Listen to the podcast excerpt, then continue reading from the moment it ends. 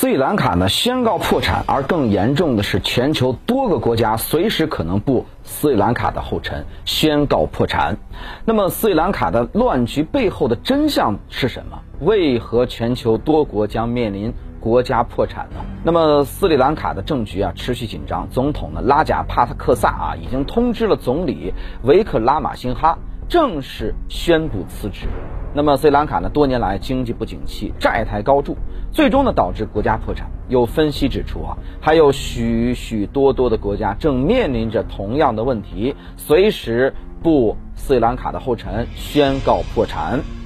那么，虽然总统和总理已经表明会辞职了，但是大批的示威者呢，仍在占据着总统和总理的官邸，并表明会一直留守到最后两个人正式辞职。目前呢，总统。拉贾帕克萨已经正式递交了辞呈了。那么关于他的行踪呢？现在有很多的传言，很多的版本啊。有的说已经逃往海外了，有的说是藏在国内受到军队的保护。哎，这说明什么呢？军队还是力挺他的。另外有可靠消息称，拉贾帕克萨呢目前在斯兰卡水域的一艘海军的舰艇之上。那么一直在与斯兰卡政府及总理呢啊维克勒马辛哈。就可能的三十亿美元救助进行谈判的国际货币基金组织表示，仍在密切关注着当地局势的发展。啊，有分析认为，即便新的政府上台，也不会比这个维克勒马辛哈做的更多了。那么称他的政府呢，已经努力给予民众希望。邻国印度就表示了，说斯里兰卡呢必须与国际货币基金组织进行交易和谈判。那么斯里兰卡现在最大的问题呢，是要。管理财务啊，制定审慎的财政政策，强调呢会致力协助斯里兰卡来渡过难关。那么斯里兰卡呢多年来啊经济不景气，债台高筑啊，受制于这个贷款条件的限制，政府要紧缩开支，在经济低迷时呢反而是削减必需品的补贴啊，也无法大幅的运用资金刺激经济。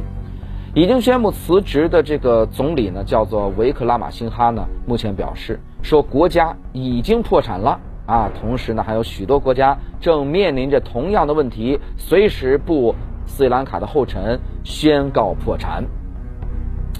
那么最近几个月来啊，这个斯里兰卡的通货膨胀率啊是屡创新高啊，比如说粮食、燃料、药物还有日常生活用品都大幅的涨价，民众生活呢受到严重影响。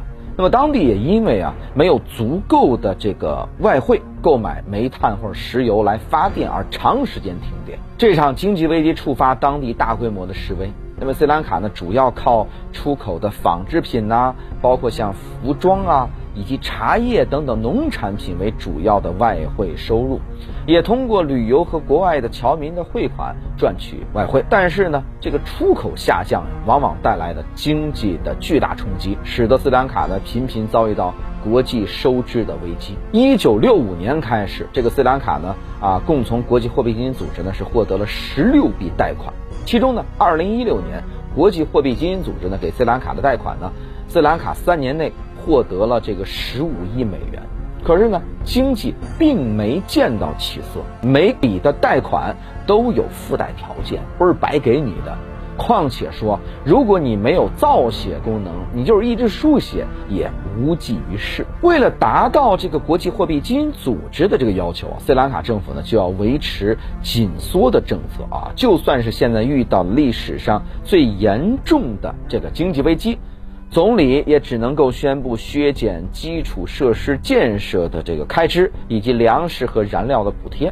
三年前发生的连串的爆炸袭击事件已经是旅客大减了，而疫情扼杀了旅游业，再加上供应链受阻，进一步的拖垮了当地的经济。这些呀，才是真正导致斯里兰卡陷入经济危机的直接原因。那目前呢，全球多个国家，包括像什么阿根廷。埃及、黎巴嫩啊，包括土耳其，都因为出现这种严重的通胀，让更多民众落入到贫穷。再加上全球经济近年来不仅受到疫情的冲击，俄乌冲突又推升了粮食和燃料的价格。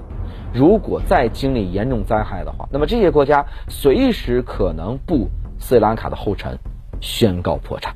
这才是后边更大的危机所在。